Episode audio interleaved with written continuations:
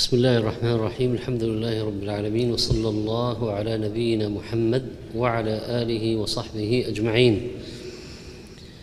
أما بعد فقد تقدم في الدرس الماضي ذكر نبذة عن الشعوذة العصرية كاحدى المخالفات لمنهج السلف في هذا الزمان.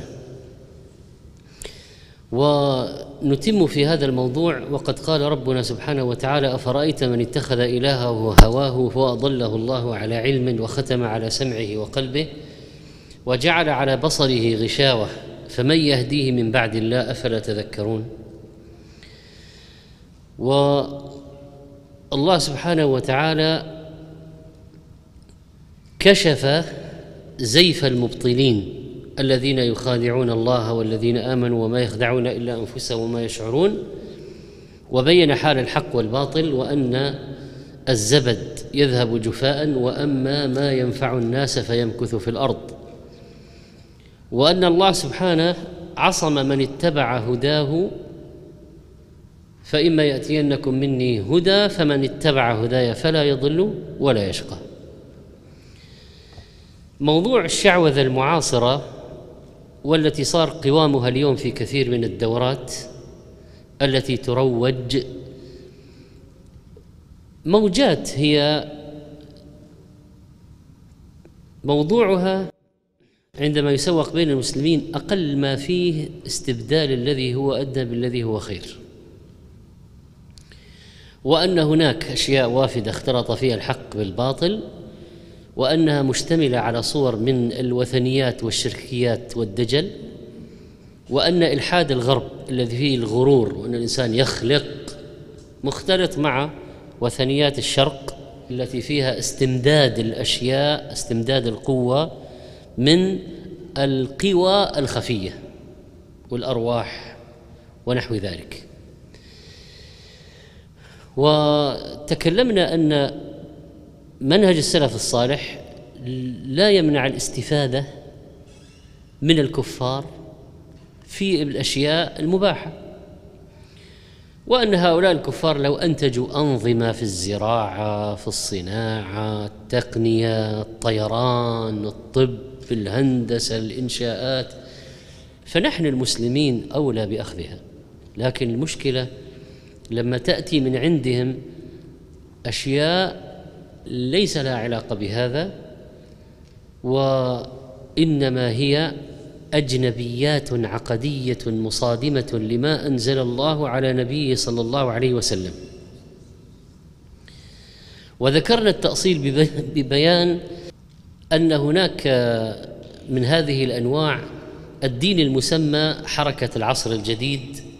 وبعض وذكرنا بعض أصوله ومصادره وأنه صور من صور الديانات الباطلة التي تظهر بطريق تظهر خيرا تظهر على أنها خير وتبطن الكفر والإلحاد. تكلمنا عن بعض الصور المخالفة لهذه العقائد الفرعي للعقائد الفرعية لهذه الديانه لهذه الديانة الجديدة مثل نظرية الطاقة وقلنا أن هذه نظرية الطاقة ليس علاقة ليس لها علاقة بالطاقة الشمسية والطاقه الكهربائية والطاقه النووية الطاقة المفيدة وإنما هي اعتقاد أن الطاقة مقابل الإله.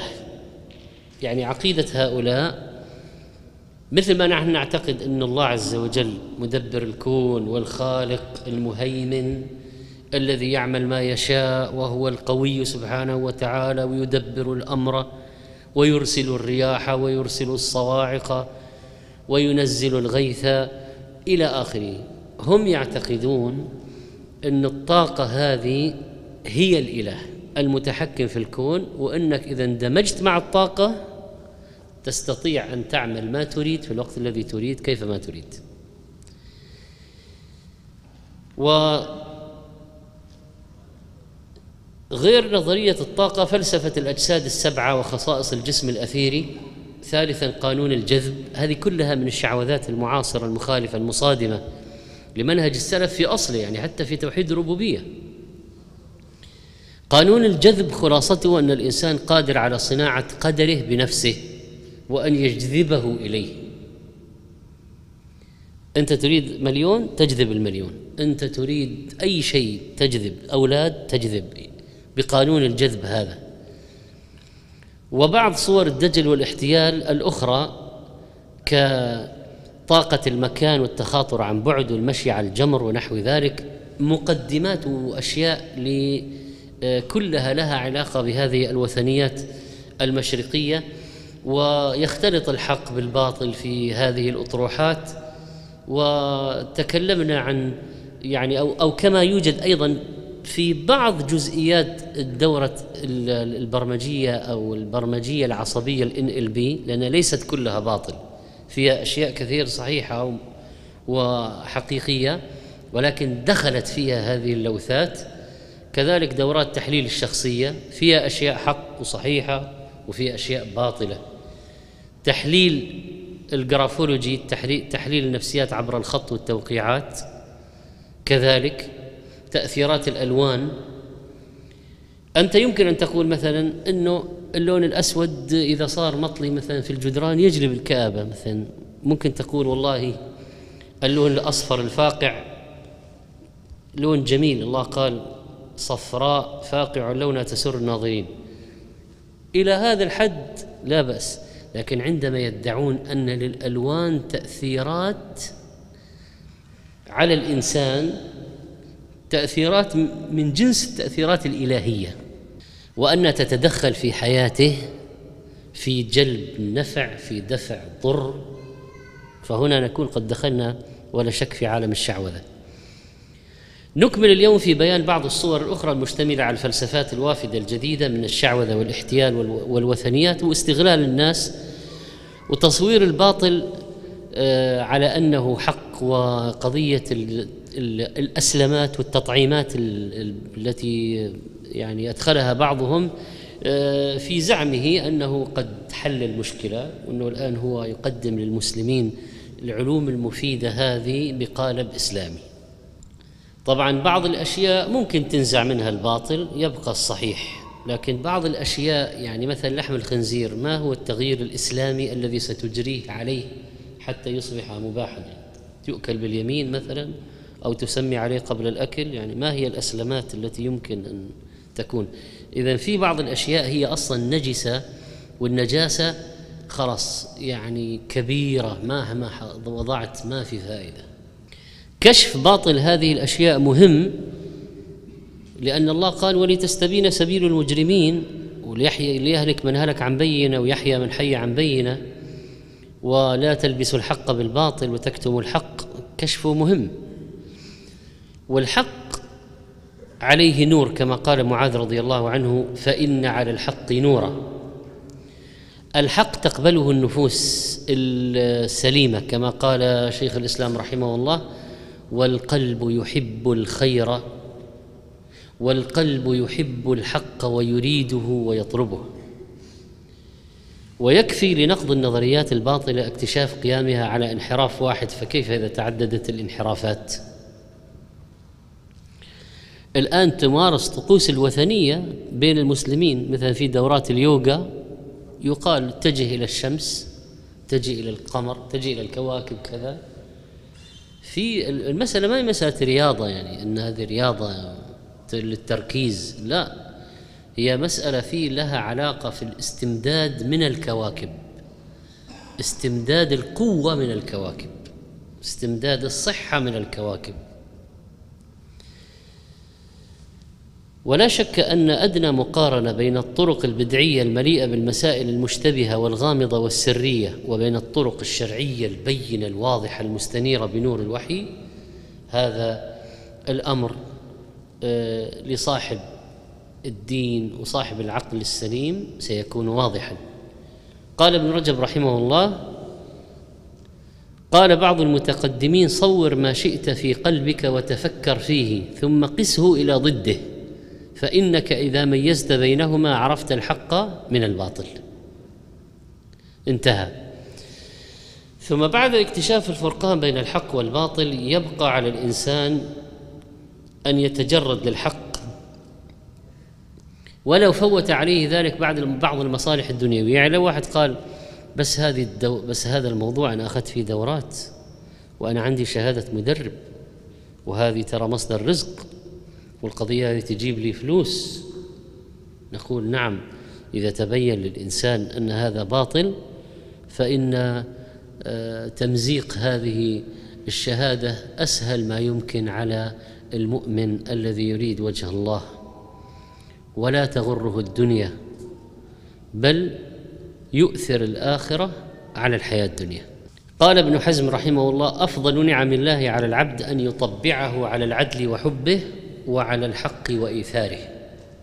وقال الشيخ السعدي رحمه الله في تفسيره فالدين هو دين الحكمة التي هي معرفة الصواب والعمل بالصواب ومعرفة الحق والعمل بالحق في كل شيء. مما يتعلق موضوع الطاقة استخدام هرم الطاقة يعني حتى نبين بعض ال ال ال هذه الشعوذات بالأمثلة. استعمال هرم الطاقة في العلاج. ملخص القضية أن البناء الهرمي الآن يعني الذي يروج عبر هذه عبر موضوع نظرية الطاقة أن البناء الهرمي له خصائص وله طاقة الشكل الهرمي لا توجد في الأشكال الهندسية الأخرى.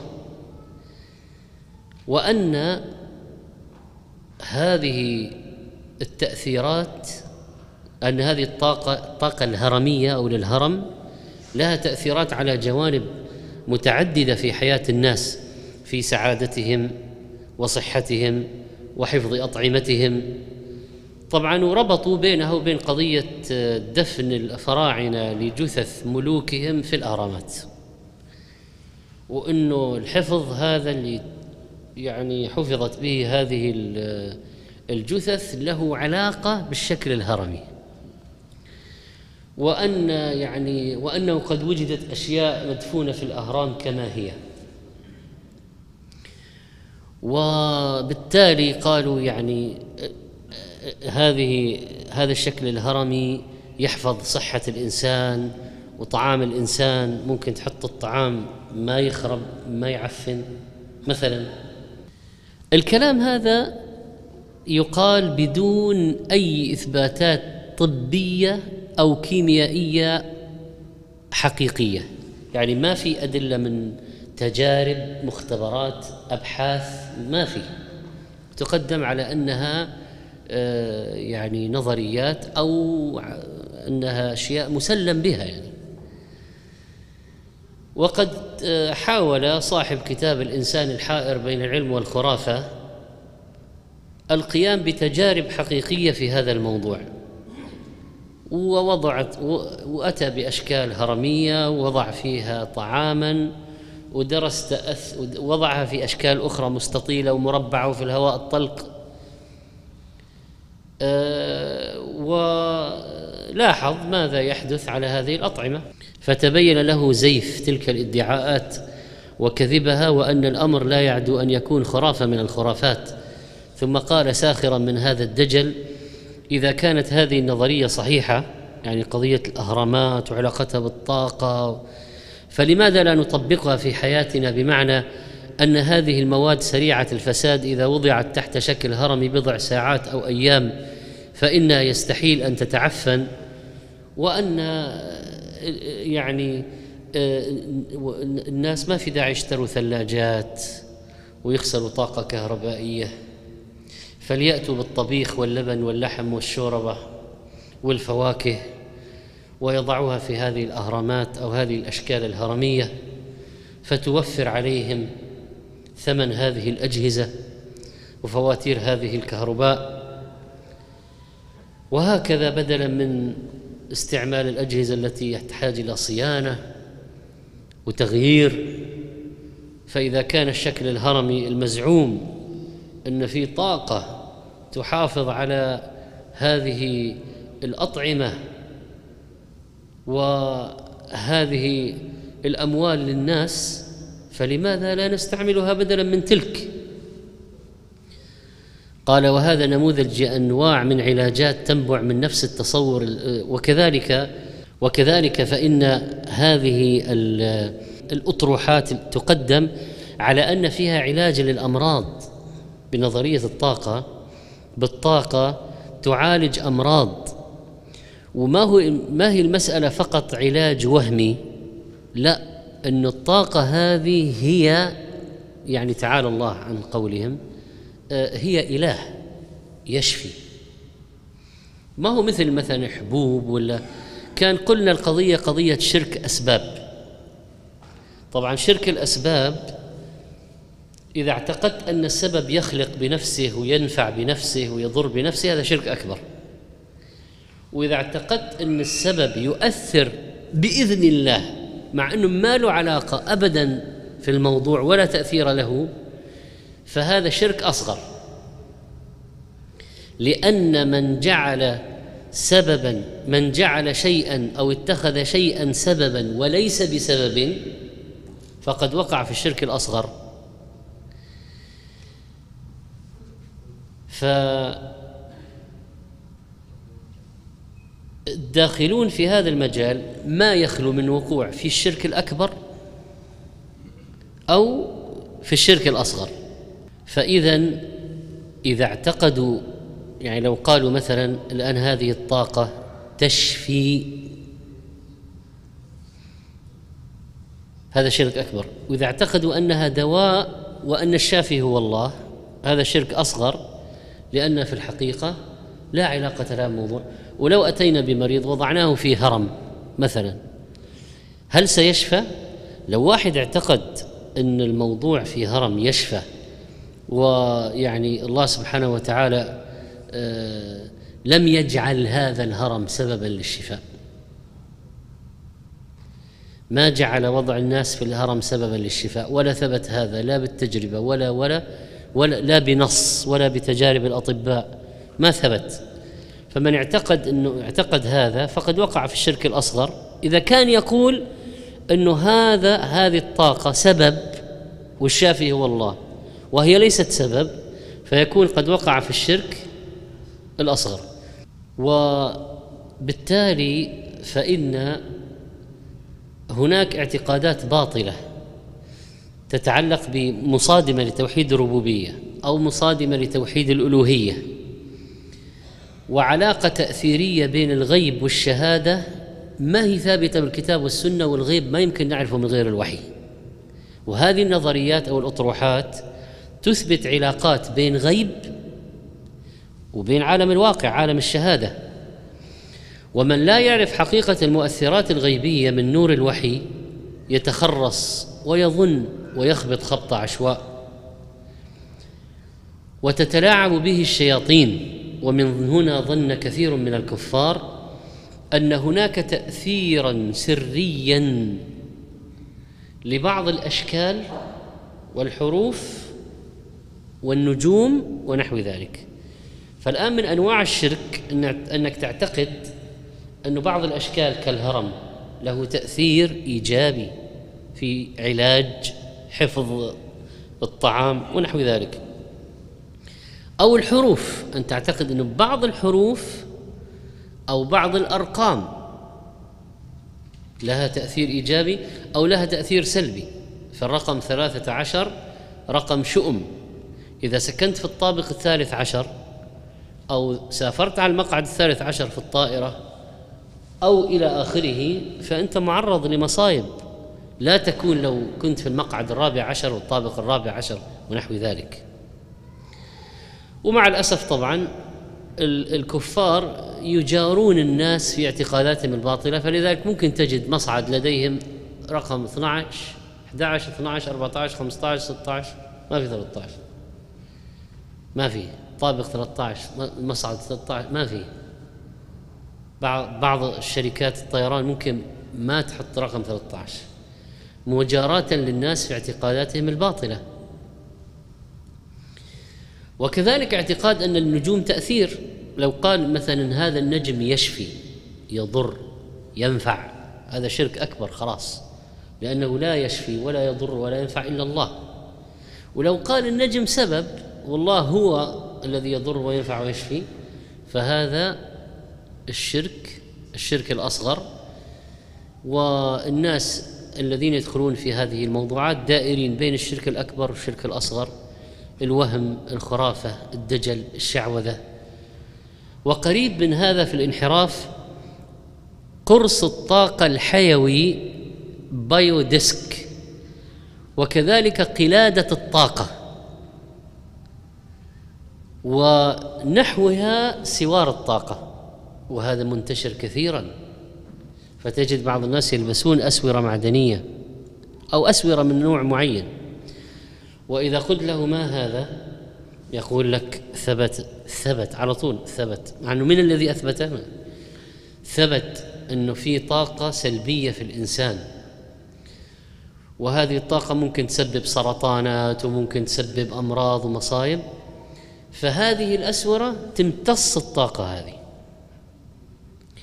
أو يقول لك مثلا أنه في علل نفسية في الإنسان مثل الغضب وإنك لو لبست هذه الأسورة تمتص هذه الأشياء فتصير أنت شخص هادئ وادع مسالم لا تغضب. اعتقاد أن هذه الأسورة تفعل ذلك نوع من الشرك بلا ريب. وهذا منتشر اليوم عند كثير من الشباب والفتيات والكبار أسورة الطاقة المعدنية وغيرها. ونحو هذا قلم الطاقة لأنه هي أصلا هذه ديانة الطاقة يعني هي الله تعالى الله عن قولهم. وبالتالي خلاص صار في وهذه وراها business وراها تجارة لأنه هذه كلها بفلوس. سوار الطاقة بفلوس قلم الطاقة بفلوس ساعة الطاقة بفلوس. ومثلها أنواع الأحجار التي يسمونها كريمة. فبعض هؤلاء المشركين يعتقدون أن هذه الأحجار خصائص. هذا الياقوت هذا المرجان هذا كذا. وكل واحد عندهم له تأثير على النفس. فيلبسون خواتم من هذا النوع العقيق. اللون الأزرق. هذا يدفع الشيطان هذا يدفع العين هذا يدفع كذا. وكذلك البلورات والكريستالات أدخلت في الموضوع. فصار عندنا نشر كفر وشعوذة مع تجارة تؤخذ بها أموال المغفلين. إذا كان الحجر الأسود الذي نزل من الجنة. قال فيه عمر رضي الله عنه إني لا أعلم أنك حجر لا تضر ولا تنفع ولولا أني رأيت رسول الله صلى الله عليه وسلم يقبلك ما قبلتك. فكيف بهذه الكريستالات والعقيق والياقوت والمرد وغيرها؟ كيف يعني؟ كيف بها؟ يعني لو كان في شيء أولى الأحجار به الحجر الأسود. ومع ذلك نحن ما نمسحه ابتغاء شفاء ولا نمسح الحجر الأسود ابتغاء غنى. ولا تيجي واحدة ما هي متزوجة تمسح بنية أنه تتزوج واحد ما عنده ولد عقيم يمسح الحجر الأسود بنية أن يأتيه أولاد. نحن لا نفعل ذلك. والحجر هذا الأسود من الجنة من الجنة. فكيف بغير من الأحجار؟ لكن يستغل بعد الناس عن التوحيد وجهل الناس بالتوحيد وقابلية الناس للشعوذة وتقبل الدجل والأوهام في إيقاعهم في الشرك والأمم الأخرى تنشر وثنياتها علينا وهؤلاء التجار عن طريق الدورات وبيع الأشياء يأخذون الفلوس في عملية امتصاص جديدة. و الذي يعتقد أن هذه الأشياء يعني إذا وضع الإسوارة ووضع القلم الطاقة وحط الخاتم الذي فيه الحجر هذا والكريستال الفلانية والبلورة الفلانية ويأتونك بأشكال يعني هذه مسدسة مسبعة مثمنة مضلعة مدوغه وإلى آخره يعني. وأن لها تأثيرات خارقة على الصحة والحيوية والطاقة و وأنها تجعلك نشيطا ولكنها تمائم العصر. هذه تمائم العصر التي تجتال بها الشياطين بني آدم عن الحنيفية وتوقعهم في أوحال الشرك. وتزين لهم نسبة الأثر والنفع الذي قد يحصل لهم لاضطرار قلوبهم لرحمة الله لا لهذه الأمور. لأن الآن إذا استعمل واحد بعض هذه الأشياء افرض واحد مثلا يعني آه، يعاني من آلام فاستعمل أشياء من هذا القبيل فاختفت. فماذا يقال؟ وهي ما لها علاقة لم يثبت الطب أي علاقة في الموضوع. أذن الله له بالشفاء فوافق استعمال هذا فظن أن له علاقة وليس له علاقة وإنما هو موافقة قدرية بحتة لقدر الله. أو أنه ابتلاء أو أنه امتحان اختبار من الله. هل يؤمن بهذا أو لا؟ أو أن الشيطان يعين عليها يعني كان عندهم قبل إنه كان يذهب إلى اليهودي فالشيطان ينخس العرق الذي فيه الألم فيسكن. فيظن إنه هذه لها علاقة إنه اليهودي قد يعني ممكن يكون عنده رقية شركية اليهودي أو عنده أشياء من أنواع الدجل والشعوذة. فيظن إنها أثرت إنه يعني ما يفعله اليهودي فعلا فيه فائدة. وهي في الحقيقة من تدخل الشياطين. وأحيانا يكون من اضطرار الإنسان يعني مضطر. مثل مثلا واحد دعا بدعاء مبتدع واستجيب له. بين شيخ الإسلام تيمية رحمه الله أن هذا من أن هذا لاضطراره وليس لإيش؟ لدعائه. قلنا لو واحد دعا بدعاء مبتدع استجيب له. بين شيخ الإسلام تيمية رحمه الله أن هذا قد يكون لضرورته لاضطراره وليس لدعائه المبتدع. فيظن فيظن هو انه هو هذه الصيغة التي قالها لها أثر. طيب. إيقاع الناس في الشرك من مقاصد أصحاب الوثنيات وأصحاب الإلحاديات بلا شك ولا ريب. ومن صور الانحرافات أيضا الإيمان بجذب القدر. آه، قانون الجذب. حتى تسميته بقانون يعني واضح فيها يعني ما هو قانون ولا هو ثابت أصلا. يقولون إذا كتبت الشيء الذي تريد الحصول عليه يوميا 21 مرة لمدة 14 يوما يحصل لك. ومع الأسف يروج هذا بعض الضلال الذين يطلق عليهم إسلاميين. بعض الضلال والمنحرفين الذين يطلق عليهم إسلاميون يروجون لهذا قانون الجذب. يعني أنت بدون يعني لو واحد ما عنده حتى علم غزير ولا شيء إيش رأيك؟ أنا أقول لك الآن أنت تبغى سيارة بنتلي؟ اكتب يوميا 21 مرة أريد سيارة بنتلي أريد سيارة بنتلي أريد سيارة بنتلي أريد سيارة بنتلي أريد سيارة بنتلي. لمدة 14 يوم. يعني كلام فارغ يا إخوان يعني هو هذا مع الأسف لكن الآن في له دورات ويدفعوا فلوس ويأخذوهم يعني وكتابات ومؤلفات ومواقع. ترى هذه مش مخططة جات كذا يعني عفويا يعني. طيب لما تيجي لعند هذا تقول له يعني ما بناء على إيش استندت أنت إنه إذا واحد كتب يوميا 21 مرة أريد الشيء أنا أريد مليون دولار أريد مليون دولار أريد مليون دولار 21 مرة من 14 يوم آه، يحصل الآن هذه واضح إنها وثنية من الوثنيات يعني هذه هذا يعني دجل شعوذة يعني هذا المنحرف لكي يؤسلم الموضوع إيش يكتب هو؟ قال صلى الله وهذا مصداق لقول النبي صلى الله عليه وسلم تفاءلوا بالخير تجدوه. طيب اولا يا جاهل الحديث هذا ما هو بهذا اللفظ لا يثبت ما هو حديث أصلا ليس حديث أصلا عن النبي صلى الله عليه وسلم.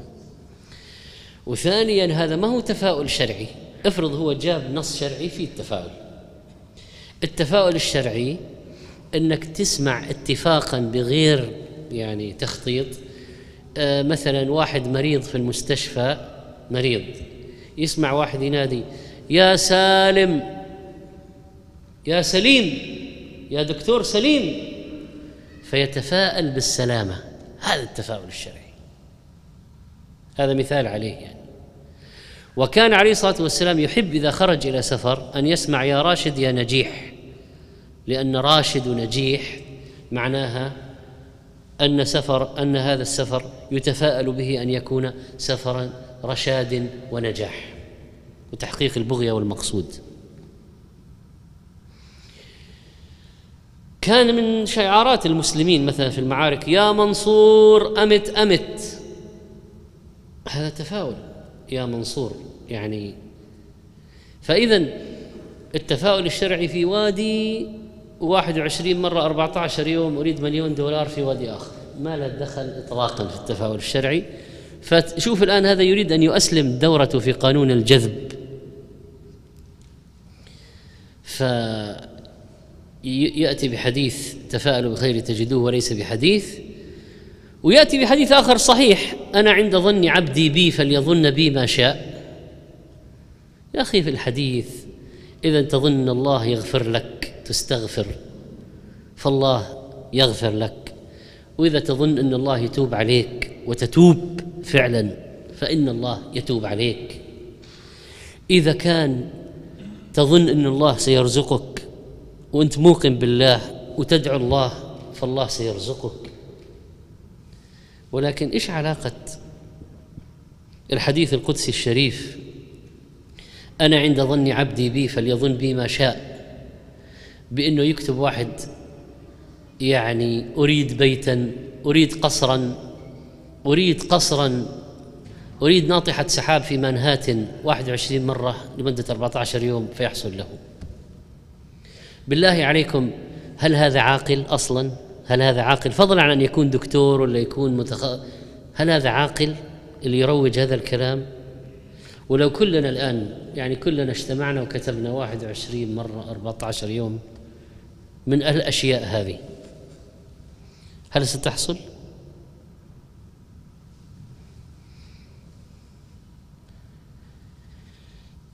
ولذلك يعني بالحقيقة يعني المصادمة واضحة للمنهج السلف وللدين. والأعجب من ذلك أن يسمى جذب القدر وأنك بهذه الكتابة 21 مرة 14 يوم تجذب القدر ليحصل.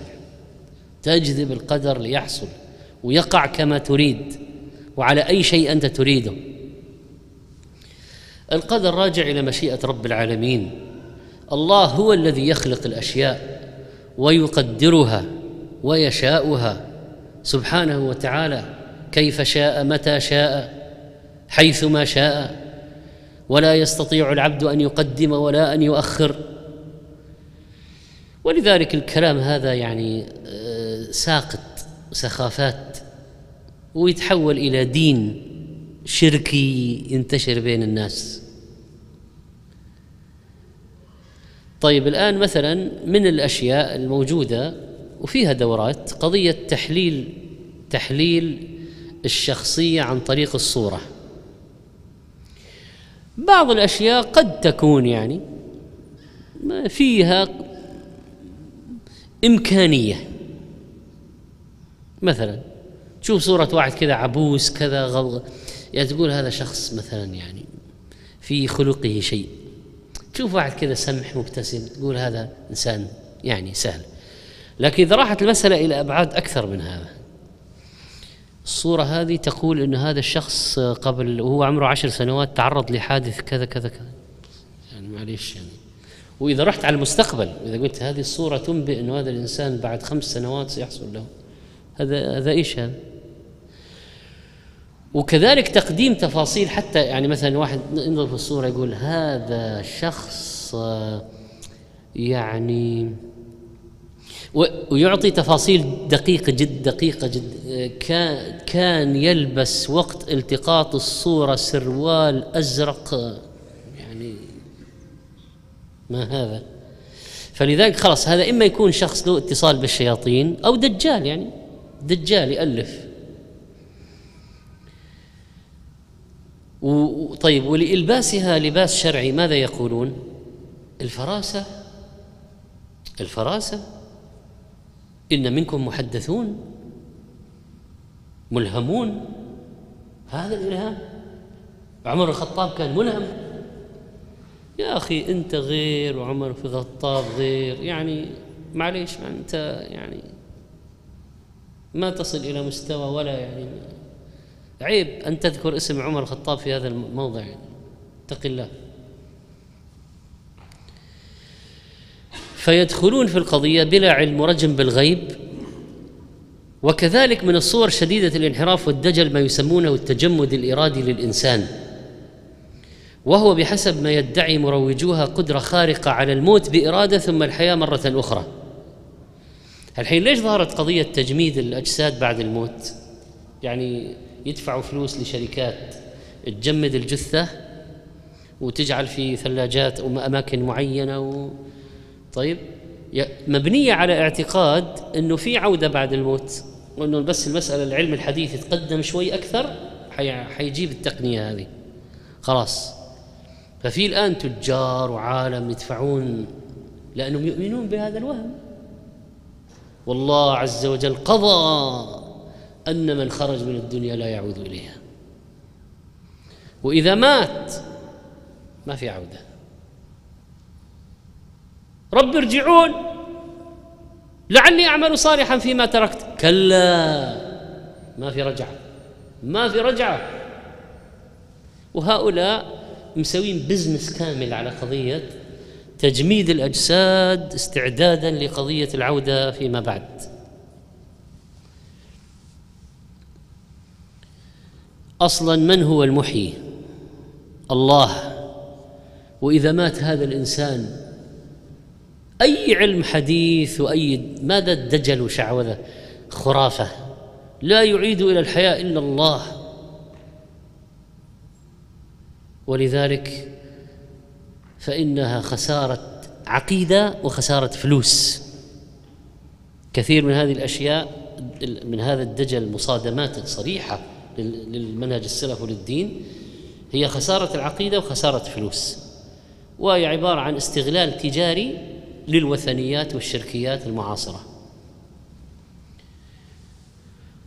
وهناك طقوس من السحر وتلاعبات من الشياطين تنتشر أيضا. يعني مثل لو تقول أنا الويجا وبعض هذه الأشياء اللي من الألعاب. بعضها أوهام وبعضها الشياطين تتدخل فيها. ومن الصور التي فيها الجمع بين الوثنية والاستغفال والابتزاز آه، ما حدث هذه الأيام من دورة لإحدى الدجالات المحترفات التي باعت في دورة واحدة. دورة واحدة قدمتها لبعض بعض النساء. خمسمية فيل يعني مجسم فيل بمبلغ نصف مليون ريال. والدورة مبنية من ضمن يعني داخل في الدورة أن الفيل يحرس الكون ويحميه من الشر. والفيل تمثال معروف لإحدى المعبودات الهند الهندية. وفي امرأة شوف شلون هي تمشي الدورات تسوق في أوساط النساء وأوساط ومع الأسف ترى حتى الآن بعض المثقفين إذا ما عنده توحيد وعقيدة صحيحة ممكن ينساق يعني. وفي شباب غر ما ما عندهم خبرة بالعقيدة. امرأة حضرت دورة من هذه الدورات واشترت دمية بألف ريال وصندوق أحمر للرزق بألفين ريال. طبعا هو الرزق لهذاك اللي باعها. الدجال اللي الدجالة أو الدجالة اللي باعتها. دمية بألف ريال وصندوق أحمل الرزق بألفين ريال وقيمة الدورة ثلاثة آلاف ريال. هذا ال business قائم على الجهلة والمغفلين. قل من كان في الضلالة فليمدد له الرحمن مدا حتى إذا رأوا ما يوعدون إما العذاب وإما الساعة فسيعلمون من هو شر مكانا وأضعف جنده. و بعض هؤلاء الكايزينات الذين يسوقون في هذه الدورات ممكن يشترك معهم في التسويق مثلا. عنصر آه، تاجر يعني ولكنه يزيد في تجارته. وبعضهم يعني يريد أن آه، يقدم نفسه على أنه مدرب وصاحب دورات. وهذه مسألة فيها من الشهوة الخفية ما فيها. والتصدر ولذلك يصعب جدا على واحد مثلا يدخل في هذه الدورات ويصير مدرب ومدرب أول ومدري إيش ومدرب المدربين و يصعب جدا إنه يتراجع لأنه هذه ستح... كانت صورته في الجرايد وفي الإعلانات وتجيب فلوس. تقول له تعال أنت الآن. لو كان يا إخوان هذه دورة مثلا لإدارة المشاريع كان قلنا والله شيء مفيد للأمة إدارة المشاريع حتى الدعوة فيها مشاريع. ويا ريت يصير عندنا دورة المشاريع الدعوية إدارة المشاريع الدعوية. PMP في إدارة المشاريع الدعوية الاحترافية. كان قلنا هذا جيد. دورة مثلا آه، في آه، يعني الارتقاء بالإنتاج الوظيفي. ماشي. دورة في التخطيط الإداري. ماشي. دورة في التخطيط الاستراتيجي. ماشي. دورة في المهارات التعامل مع الزوجة. ماشي. مع الزوج. ماشي. دورة في تربية الأبناء. كويس. دورة في الاقتصاد المنزلي. جيد. دورة في ميزانية الأسرة. ممتاز. دورة. ماشي. دورات. دورة في الاستفادة من القراءة. بس ما هو دورة في القراءة التصويرية اللي ما عرفها البخاري ولا الشافعي وفاتت عليهم. حتى يجي هذا يقول مجلدات ابن تيمية كلها بثلاث دقائق. لكم مثلا تطلع وترتفع وتصور. لا يعني هذا دجل. أعطينا الدورة في القراءة. قل لي مثلا إذا أردت أن تقرأ كتابا ترى أحسن شيء تكون الكتاب زاوية 45 الإنارة كذا الظل ما يكون مدري إيه الوضع مريح خطط لخص رقم ماشي يعني مفهوم أستعمل الصفحة الورقة البيضاء اللي في أول الكتاب في آخر الكتاب وقم ب أشياء مفيدة. فإذا ليست القضية أنه كلامنا يعني نحن نحارب الدورات لا بالعكس الدورات من أسباب الارتقاء. يعني الدورات ممكن ترتقي فيها الموظفون الطلاب الدعاة الأزواج الزوجات يعني في دورات نافعة جدا. بس المشكلة دخل في سوق الدورات تحت عنوان التطوير والتدريب دخل فيها دورات وثنية شركية شعوذة دجل أوهام نصب احتيال. يسلك الداخلون آه، يعني في خط الترويج لهذه الشعوذات المغلفة طريقين.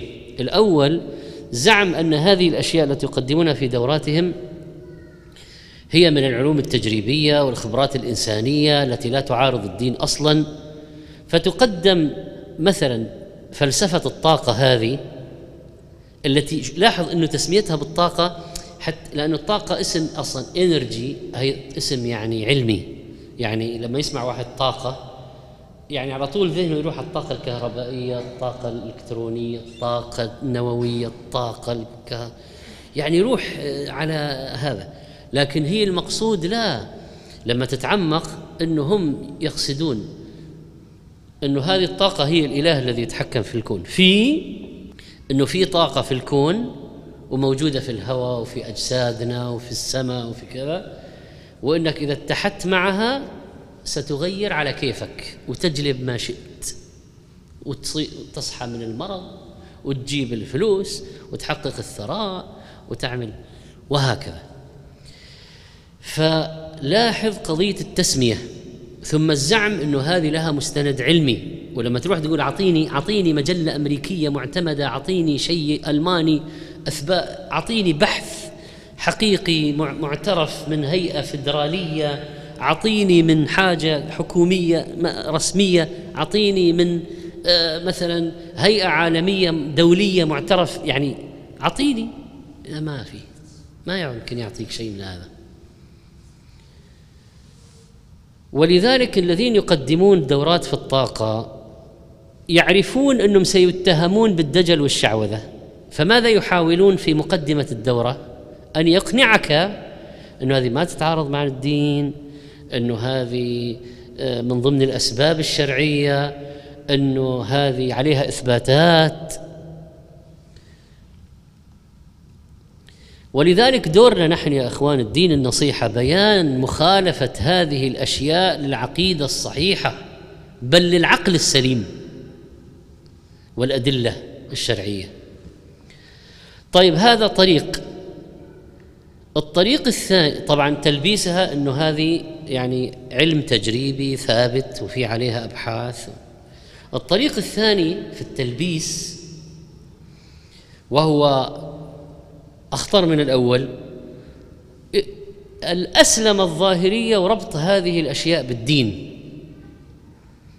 فيأتون بهذه الأفكار المنحرفة والمبادئ الضالة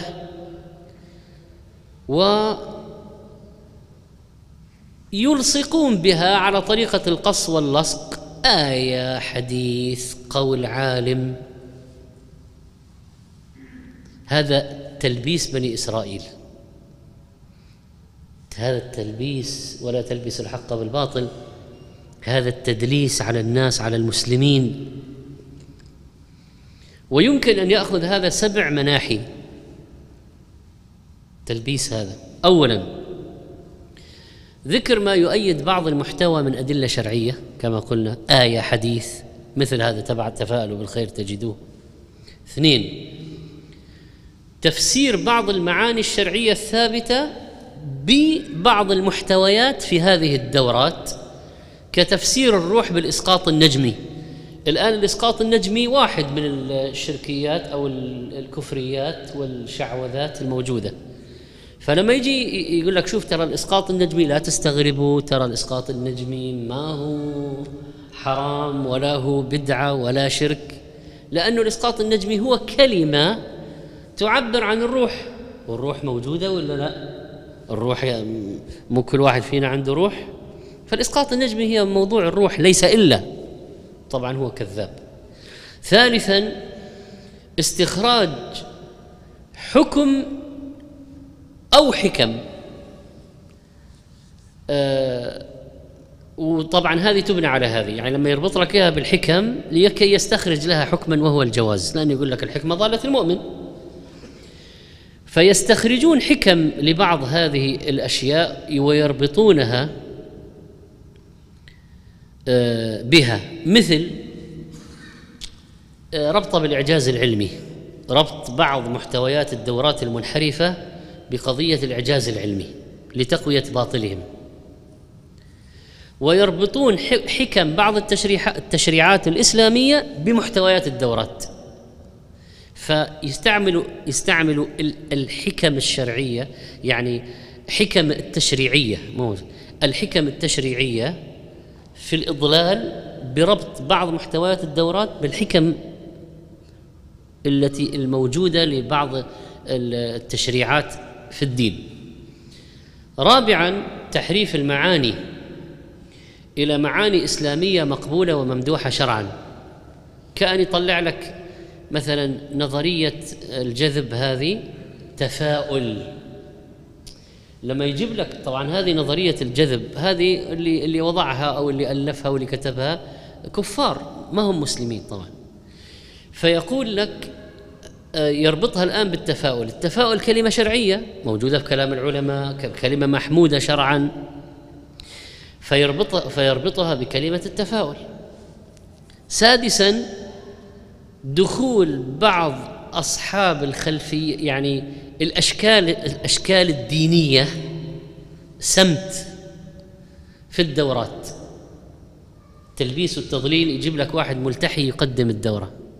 فأنت تظن تقول والله لا ما دام بلحيه يعني أكيد صح. واللحية ليست دليلا على الحق. وأبو جهل كان له لحية وكارل ماركس له لحية وفرو يعني كثير كفار لهم لحية. فهل كان ما يعني لأنه هو ملتحي خلاص اللي يقدمه صح؟ اللحية من الدين نعم. وهذا يعني طاعة للنبي صلى الله عليه وسلم. على كل مسلم أن يطلق لحيته. نعم بس ما هو كل قول لأي واحد صاحب لحية يعني أنه صحيح؟ آه سادسا توظيف هذه الدورات في جوانب شرعية مباشرة أو غير مباشرة. مثل يعني يجي تبعين تبعين نظرية الطاقة فيروح يقول لك الأسماء الحسنى فيها طاقة. وكل اسم من الأسماء الحسنى يعطي تأثير معين.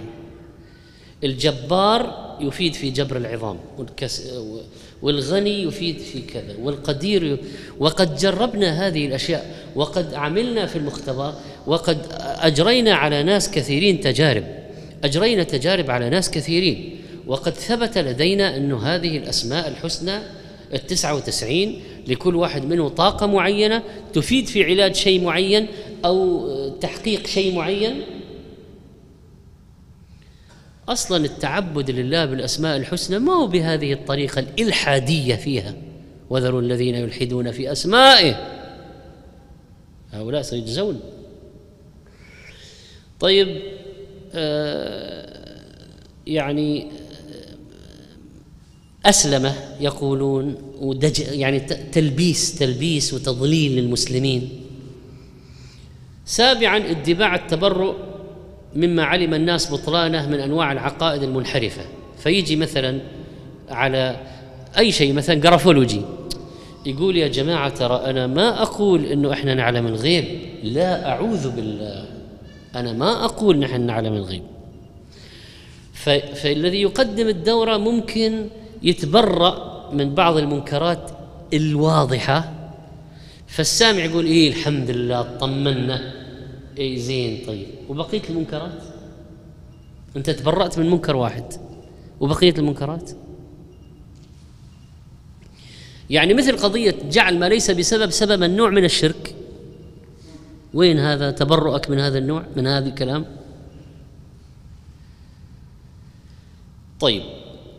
البيئات التي فيها علم شرعي وفيها ناس يعني فيها دعاة فيها يحتاج الذين يخترقون سوقها في الدورات يحتاجون إلى تكثيف الجانب الشرعي أكثر لأنه ليس سهلا اختراق مثل هؤلاء بخلاف ما لو كانت البيئة ما فيها دعاة ما فيها مشايخ ما فيها علماء. آه، سهل جدا ما يحتاج يعني ما تحتاج المسألة إلى كثير تلبيس ومخادعات يعني. والمتأمل في كتاب الله يعلم حكمة الله تعالى في كون بعض آيات كتابه مت... يعني فيها الله جعل في القرآن متشابه امتحانا للبشر. هو الذي أنزل عليك الكتاب من ايات محكمات هن أم الكتاب وأخر متشابهات. فأما الذين في قلوبهم زيغ فيتبعون ما تشابه منه ابتغاء الفتنة وابتغاء تأويله وما يعلم تأويله إلا الله. والراسخون في العلم يقولون آمنا به كل من عند ربنا. والراسخ يرد المتشابه إلى المحكم. ويفهم المتشابه على ضوء المحكم. يعني مثلا لو جاء واحد نصراني قال شوف كتابكم فيه إنا نحن هذا يدل على أنهم ثلاثة. وهذه عقيدتنا نقول أنه الله ثلاثة. فتقول له ردوا إلى المحكم. إن في لغة العرب تأتي للتعظيم وهو واحد وتأتي للتعبير عن الشخص الذي له أعوان. نحن بمن معه من جنوده. والله غني عنهم بس معهم عنده ملائكة وعنده جنود. طيب ردوا إلى المحكم. إنني أنا الله لا إله إلا أنا فاعبدني. ردوا للمحكم. إذا عندك هذا متشابه في إشكال إن ونحن طيب ردوا للمحكم. فهذا فعل الراسخين. ومن هؤلاء طبعا من يلبس بالباطل كما قلنا ويستدل على قانون الجذب بحسن الظن آه، كما سبق. ومنه ومن ذلك استدلال بعض هؤلاء أصحاب الدورات ببعض الكرامات كحادثة الإسراء والمعراج وقصة عمر رضي الله عنه مع سارية. ولما سئل الشيخ عبد الرحمن براك حفظه الله آه، عن شيء من هذا بين قال دعوى بعضهم أن قصة عمر المشهورة مع سارية القائد هو من قبيل تصرف الروح بين قوسين الجسم النجمي أو الإسقاط النجمي. عند مفارقتها الجسم المادي هذا يناقض ما عليه علماء الإسلام. فعندهم أن قصة عمر هذه من قبيل كرامات الأولياء من نوع الخارق الكشفي البصري والسمعي. فعمر رأى وساريه سمع مع بعد ما بينهما كرامة من الله. وقد أصبح ذلك واقعا بالتجربة كما في وسائل التواصل البصري والسمعي في هذا العصر. فالآن مثلا الجوالات الاتصالات خلاص تسمع صوت تسمع صوته وهو عن بعد ولا لا؟ تسمع. فكان كرامة لعمر وسارية وصار في عصرنا ممكنا آه، يعني للجميع. فهذا فرق كبير بينه وبين قضية الإسقاط النجمي. ودعوى بعضهم أن الإسراء والمعراج هو كذلك من مفارقة الروح للبدن. فبين الشيخ عبد الرحمن حفظه الله ونفع الله به أن الإسراء والمعراج تم بالروح والجسد وأن الروح ما فارقت الجسد.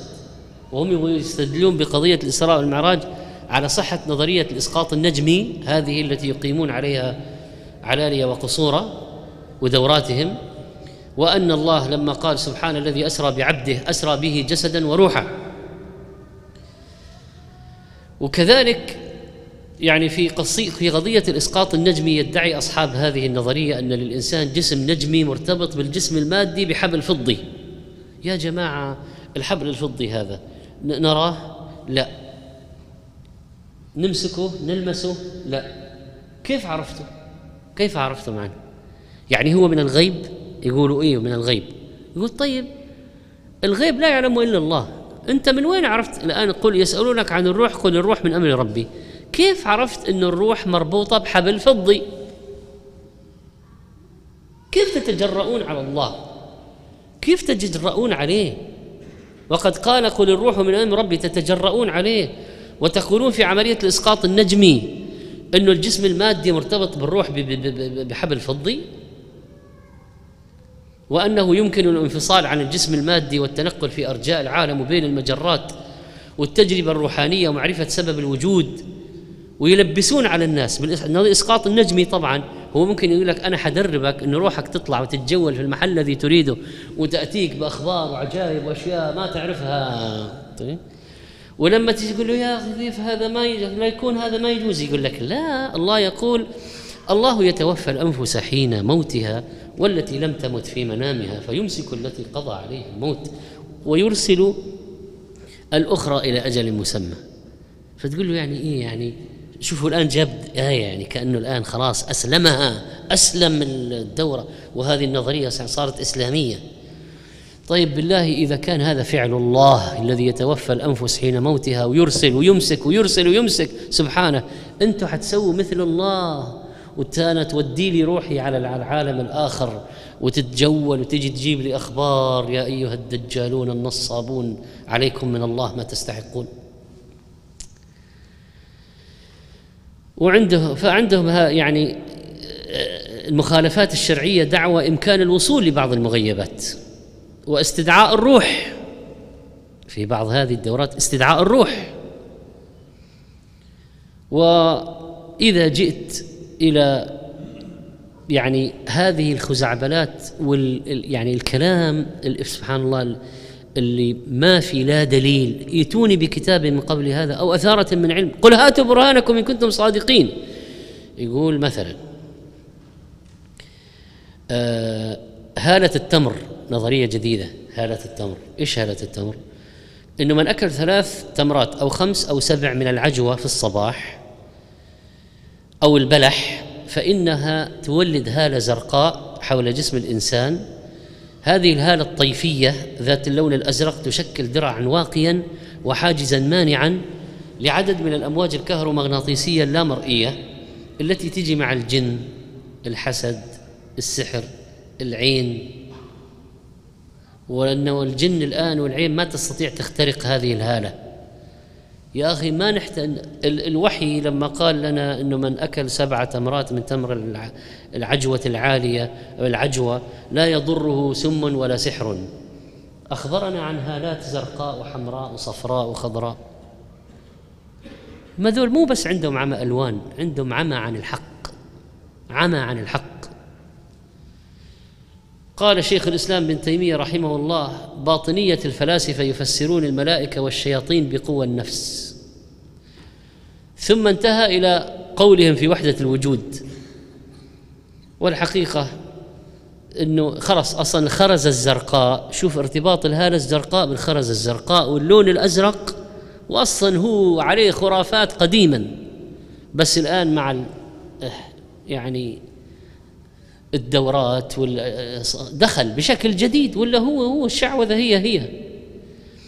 أحيانا لكي يقولوا لك يعني مسألة لها بعد شرعي يقولون السجود على الأعضاء السبعة يخلص الإنسان من الطاقة السالبة ويسبب بالتالي راحة وإلى آخره. أنت من وين جبت إن السجود على الأعضاء السبعة له علاقة بالطاقة السالبة؟ تألفوا على كيفكم. رأيتم الطاقة السالبة تخرج. ما لكم كيف تحكمون؟ و يعني إذا مضينا ومضينا في الكلام يعني عن هذه الأشياء ف يعني الوقت يطول ولكن لابد من الكشف لابد من البيان لأن الانخداع بها كثير كثير في هذا الزمان. ولازم الواحد يكون عنده علم شرعي ولازم يدرس العقيدة دراسة صحيحة. وكأيضا لازم ننظر يعني نظرة إنصافية ونقول يا جماعة ترى الدورات نوعان. ما هو كله دجل ما هو كله شرك ما هو كله ضلالات. حتى بس نعيد التأكيد على أن الدورات الطيبة أنت ممكن تعطيني دورة في العلم الشرعي يا أخي دورة في الفقه ودورة في العقيدة ودورة في المواريث. بس تبغى تقول لي أنه في دورة حفظ القرآن في ثلاثة أيام؟ ولما أجي نسمع الكلام أعطينا بالله يعني ما هي هذه دورة حفظ القرآن في ثلاثة أيام؟ يجي يقول لك تقرأ الآية وتأخذ نفس عميق وتغمض عينيك وبعدين تطلعه تدريجيا وكذا. وتفعل ذلك مدري كم خلاص رسخت. معليش ترى يعني البخاري والشافعي ما كانوا يعني مغف ما كان عندهم يعني إنه تقول والله ما فكروا بالنفس العميق وما فكروا ب لا ليش؟ إيش يعني؟ و... بس ما في علاقة. ما في علاقة. تقول لي البرمجة العصبية اللغوية تمكنك من حفظ القرآن في ثلاثة أيام. وإلى الآن ما رأينا واحد حفظ القرآن في ثلاثة أيام.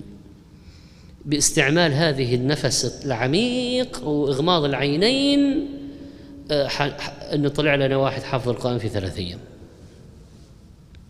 على اية حال الدين النصيحة والواجب بيان هذه الأمور وحكمها شرعا. نسأل الله أن يعلمنا ما ينفعنا وينفعنا بما علمنا وأن يزيدنا علما. إنه هو العليم الحكيم. وصلى الله على نبينا محمد.